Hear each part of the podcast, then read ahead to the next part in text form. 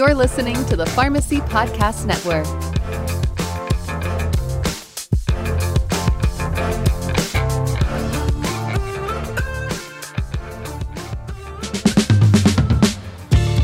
Hello, and welcome to PTCE's Pharmacy Connect, a podcast focused on continuing education created by pharmacists for pharmacists.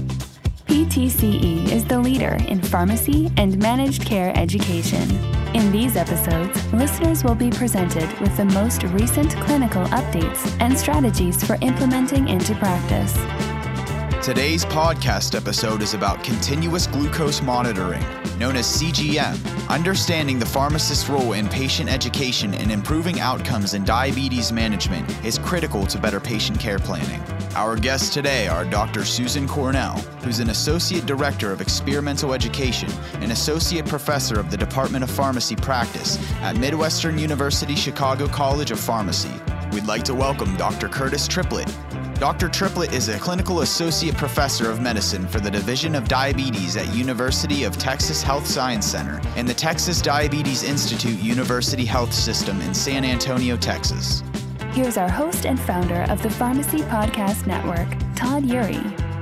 The CDC estimates that 88 million people have prediabetes and 34.2 million have diabetes, with numbers expected to triple by 2060 in the United States. As CGM technology is increasing, integrated into diabetes care and management, pharmacists have a pivotal role in providing valuable education to help patients meet their goals. In being the number one fan of pharmacists, the founder of the Pharmacy Podcast uh, Network, my name is Todd Eury, and I'm excited about today's conversation with returning uh, guests to the Pharmacy uh, Podcast. Actually, both returning guests to the Pharmacy Podcast, Dr. Susan Cornell and Dr. Triplitt. Welcome back to the Pharmacy Podcast. Thanks for having us. Glad to be here today. So every time I'm talking with pharmacists, especially in my uh, background when I started in long-term care pharmacy, the subject of diabetes comes up and the management of diabetes ongoing, whether that be because of uh, non-adherence issues or discovery of new cases of diabetes. And um, Dr. Triplitt has been on before where we've kind of dug into some of the new technologies that are coming out in uh, in therapeutics for uh, diabetes management. I wanted to discuss today um, what CGM data has has been available and that we can provide in this conversation, how it can be used, and where it fits into diabetes management, and how the use uh, has evolved over the years. So I kind of want to kick things off uh, to Curtis. As a pharmacist, have you seen CGM uh, change in your practice over the past few years?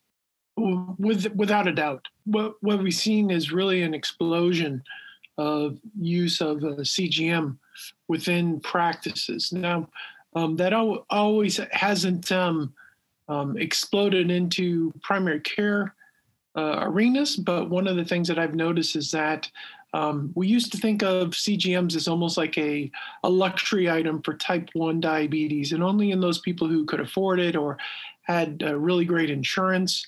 Um, and that is uh, now shifted to almost to be a necessity. Uh, so almost all type 1 diabetes patients now, I think, are, are on or considering CGMs. Uh, that and one of the biggest other paradigm shifts really been to type 2 diabetes. And the fact that uh, they've really said anyone on insulin is a potential candidate for the use of uh, cgm chronically. And i think one of the things that we um, have now done is to start considering cgm in, in a lot more people with diabetes than we used to. Um, and, I, and i think that's important because um, you know you're getting this continuous data back if you use those those data points and this continuous data is is important so with continuous glucose monitoring it really provides that information about the current levels the trends uh, direction velocity of changing glucose um, I wanted to ask Sue, um, tell us about your experience with continuous glucose monitoring. So, well, thanks, Todd. And you know, as as the old person in the room here, uh, who've been around for more years than I'm willing to admit, uh, one of the things is, you know, people have to realize CGM has been around for at least two decades. It's not a novel uh, device. It's been around for you know over 20 years, and you know, looking back into the late 1990s when CGM came out, it was always for professional use, as as Curtis you know mentioned. But now today, it is starting to actually become use for per, personal use for anyone with diabetes. And I know, you know, again, we looked mainly for type 1. We're starting to see more type 2, but this CGM is growing in popularity for people to use. And I know we'll talk a little bit more about that later. But one of the things that I see is that this device, this type of technology empowers patients. And, you know, when we think about people with diabetes, they have to manage their diabetes 24 7, day in, day out. You know, they're they're constantly thinking diabetes on their mind. We see them for a minimum time within their lifespan of diabetes and we try to help them to make a difference but really if we can teach people and provide people with the tools to manage their diabetes they could manage it better and live good quality lives uh, with diabetes. And so CGM does that because it gives people a feel for what their blood glucose is pretty much 24 7. Uh, you know, historically, you did finger sticks, and every time you did a finger stick, you had data. But the question became if you check your sugar, and let's just say, you know, I check my sugar now uh, postprandially and it was 180, is that going up? Is it going down? We don't know. And unless I'm constantly checking, uh, I have no way of knowing that. But CGM gives that data to the patient and empowers them to see, oh, wow, look at three pieces of pizza. Wow, look what that did to my sugar. Um, versus, oh, I had, um, you know, I had a piece of uh, fish and a small portion of potatoes, and that controlled my sugar better. So it helps to empower people to actually make better decisions. And then the data that we're getting pharmacists are actually becoming more involved in looking at this data and helping patients once again to make informed decisions uh, to better control their diabetes. So I think of the pharmacist role in diabetes management and, and how 10 times the patient seeing their pharmacist versus their primary care physician.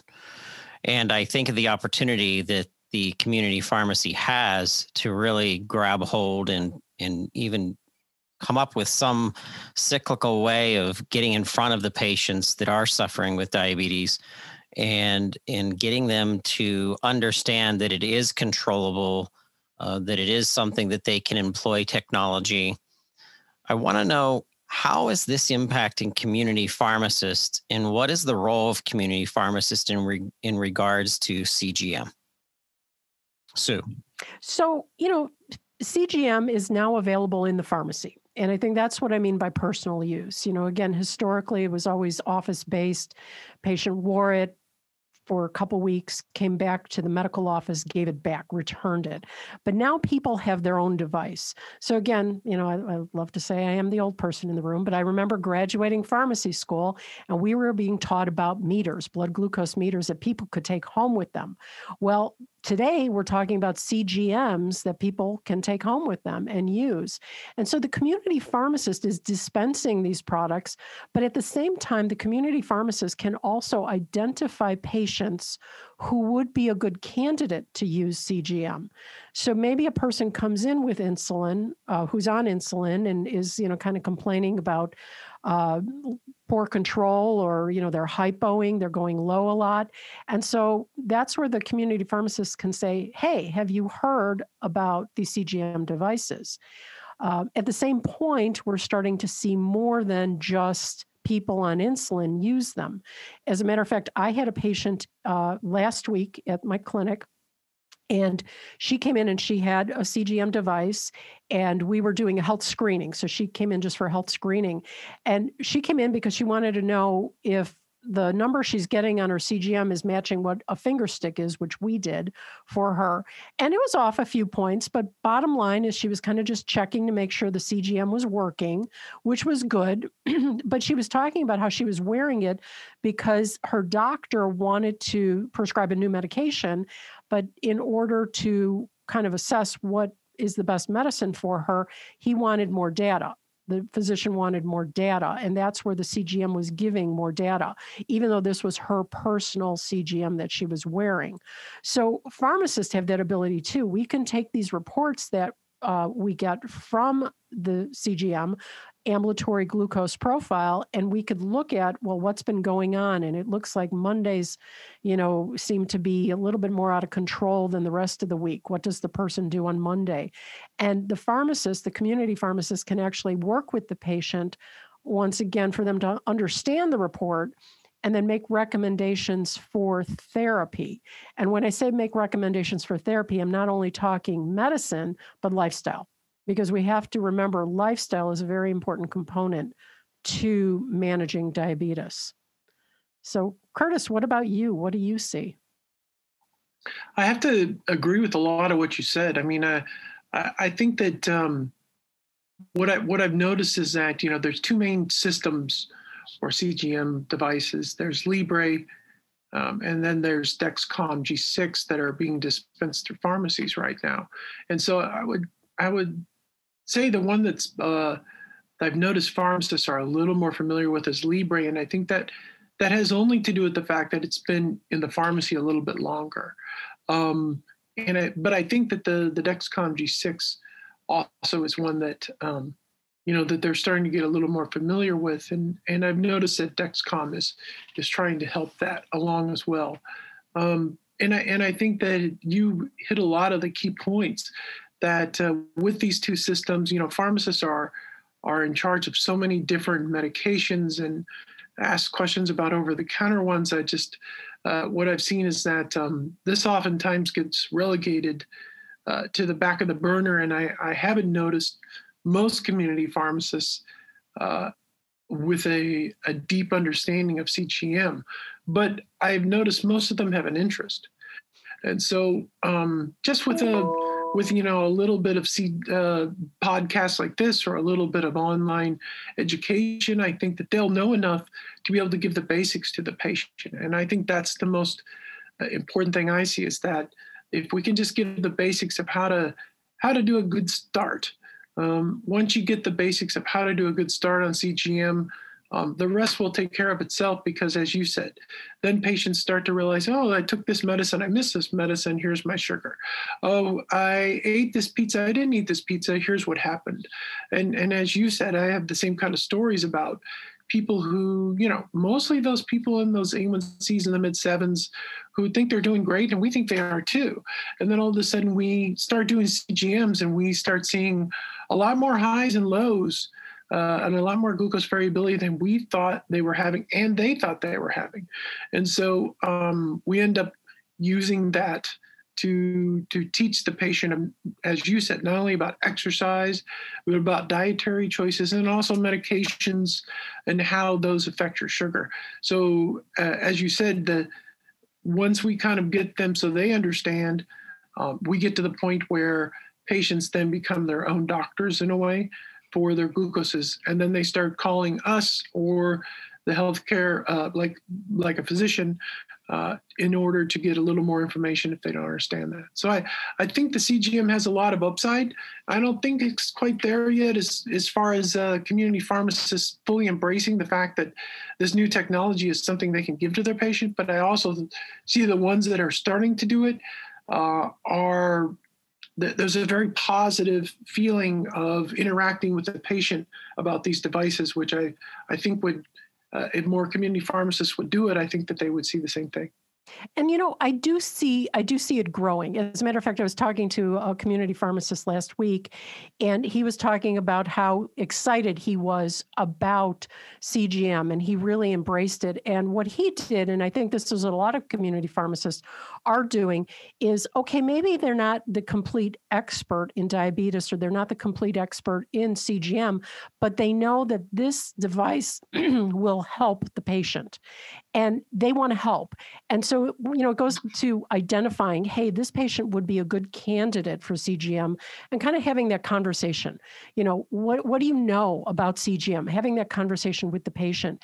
And then I think the other big thing is the fact that, you know, there's this misconception that, oh, it's too expensive. And so the community pharmacist, as you already mentioned, you know, they see people more frequently than any other healthcare professional. They're in the front line and they can say, hey, you know, there it is affordable. It is not, you know, the expensive device that it was years ago.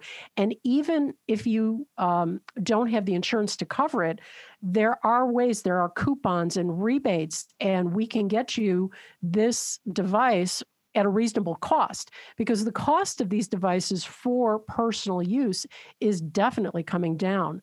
And, you know, again, with these rebates and coupons, you can get it pretty inexpensively. And once the patient sees the value, I think that's a big thing. But you know, the big thing is you mentioned about the data coming from this as well. Community pharmacists are starting to get familiar with the term time in range. You and I know that, you know, we've been dealing with that for for years now, but that is really growing right now. So I think if there's anything the community pharmacist needs to be aware of is that time in range. So if a mm-hmm. person who has diabetes brings the report in, you know, they're looking at what is that time in range and what percentage of a 24 hour period is this person with diabetes within the designated range? So I think mm-hmm. that's where, again, opportunity and talking to again just this pharmacist last week and he was saying how he's embracing it and i know others are too. I really see community pharmacists being um, an important part of the the team with this. So I, I really like technology. I love thinking about how mobile applications can really eh, you know help control disease states and help patients understand their disease states. It's fascinating to me but Curtis, what's the expectation of of these devices? What's the expectation of the data in and uh, continuing continuous gluco- glucose monitoring technology? What can it do and cannot do? Well, I, I think the the main thing to understand is that we have to um, temper expectations and what it is and what it isn't. And I, you know, one of the first things I'll tell you is uh, you know, the, the old way of looking at diabetes management, which is an A1C and finger stick, as Sue was saying, uh, Todd, is just it's just not enough. Um, and I think that's why we're seeing a lot more, even if a person is not interested in chronically being on a CGM, at least once getting it done within the, the office uh, and having a CGM done is because so much data can be given to that provider and back to the patient. Um, and I and I think what we're seeing is that this explosion of CGM is going to continue. Um, it's only because of the fact that it's giving you so much data, not only time and range, but time above range and time below range. So if it gives you all the pertinent information, it tells you um, on a day by day basis what you're doing. It tells you on a on a minute by minute basis what's going on, and it tells you where the problem areas are. And so it immediately, um, when you're a clinician or a patient, you go right to those spots and you can say, these are the spots we can work on. Number one, let's make sure you're not going hypo. Number two, let's correct these very high sugars we're seeing. And then what happens is all of a sudden, as as Sue was saying, I mean, as educators, it's, it's like a eureka moment when you deal with CGM and patients. All of a sudden, they're like, "Oh, I understand now. I understand I did this, and here's what happened. I understand this, or I had no idea that this was going on. And I had no idea that when I skipped breakfast, I would go low for an hour or two until lunch. And so it's a it's really a, a, bunch of eureka moments, and and us as clinicians have already gone through that where we're like, wow, this this is just such good data that of course we're going to start using it on everyone we can. Um, but you know, patients are are starting to get there, and of course pharmacists are too, uh, that they're understanding the the necessity of this data as even more than I would say the um, what what people want. And so I can only see this ex, uh, this continued expansion of CGM within the space. Uh, and this expansion of CGM will continue into more and more niches and crannies within our within our uh, diabetes world. So I think of once again the expansion of technology and, and what the future holds for continuous glucose monitoring. Where do you think this is heading? Uh, what do you think the the future holds for CGM? You know, Todd, um, it's it's really interesting because right now we're looking at CGM, continuous glucose monitoring for people with diabetes, but uh, there are pilot programs underway uh, to look at this for everyone. And when I say everyone, it means people with without diabetes, because prevention is the best medicine. And if we can identify changes in glucose levels in people without diabetes or people with pre-diabetes imagine what we could prevent. And with that, I'm sure many people have heard there is uh, some uh, technology being developed to where this would be put into like a Fitbit or an Apple Watch. And so, you know, I know folks have probably seen on TV the commercials for the KardiaMobile, where you can get a, you know, the EKG reading just by putting your fingers on a device. Well, that's where CGM is going. And they're talking about, again, sensors that would be actually into devices, wearable devices that anybody and everybody wears, and we could get this data. And so that way, again, you could actually prevent pre-diabetes. So I'm not talking preventing diabetes, we're talking preventing pre-diabetes. And that is what would make a good healthy population. That's awesome. I want to know just from your perspectives, uh, two of you who have so much experience in diabetes management from pharmacist per, um, pharmacist views, what would you say is the single most important takeaway from from pharmacists listening in right now? So, what do you think they should take away from this conversation? I think one is to get familiar with and be very comfortable with understanding time in range, because that is, to me personally, I believe that's going to be a big player, a big future of in the management of diabetes, to a point where even when we look at drugs and clinical trials, the clinical trials are going to look at which drug had more time in range and that drug that keeps a person within time in range is going to be preferred over a drug that doesn't. And so, like I say, time in range, understanding that, as Curtis mentioned, looking at how much time below, you know, always treat hypo first. So, how much time below or above range, and, you know, just becoming familiar and comfortable with that. So, for me, pharmacists need to be uh, informed on that. Curtis, what do you think? What do you want pharmacists to take away from this conversation? Well, and right now, um, the, the concept background I think is really really good as Sue was saying you know we, they need to know this information um, when the when you get to the rubber meets the road what is it that that pharmacist on a day-to-day basis uh, can can help with uh, I think I go back to there's there's only two there, there are multiple uh, different platforms out there, but there's only two being dispensed from pharmacies right now. One is called Libre, and the other one is the Dexcom G6. So if you were going to spend your time learning the first two CGM devices, that's where I would put your your um, your emphasis right now, because those two uh, with a prescription can be dispensed through a pharmacy, whereas uh, several others, like the Medtronics right now, is not available through a pharmacy. So learn a little bit about the Libre, learn how it's intermittent. Uh, learn the Libre 2 system, how it has now has Bluetooth and has uh, some alarms. Learn the Dexcom G6 just a little bit. Understand uh, it has a little bit different uh, uh, a sensor that you need to do a sensor plus a little transmitter. Uh, learn that all these are uh, without finger stick calibrations, but that doesn't mean you still don't have to occasionally do a sugar if you think the CGM is reading wrong. So these little basic things uh, can really help your patients move from point A to point B. And if you just tell them all the advantages that I think that Sue and I have kind of mentioned as far as uh, CGMs, I, and especially the fact that, as Sue had mentioned, the cost continues to drop. uh, especially as more and more people use it, that this is going to be competitive with multiple daily home glucose monitoring in some patients. And the amount of information given to the patient is so much more. Well, this is exciting to hear. Uh, we so much appreciate the insights that you've both provided us today on continuous glucose monitoring and the technologies that are available. But I'm also excited about the future because, uh, like Sue was saying, and, and like you've referenced, uh, Curtis, um, I think there's much to come from a technological perspective. And I think it puts the pharmacist right in the center of it to really help these patients continue to monitor uh, their glucose and, and be at the center of it all. Um, so I thank you both for participating today. Thank you. Thanks so much.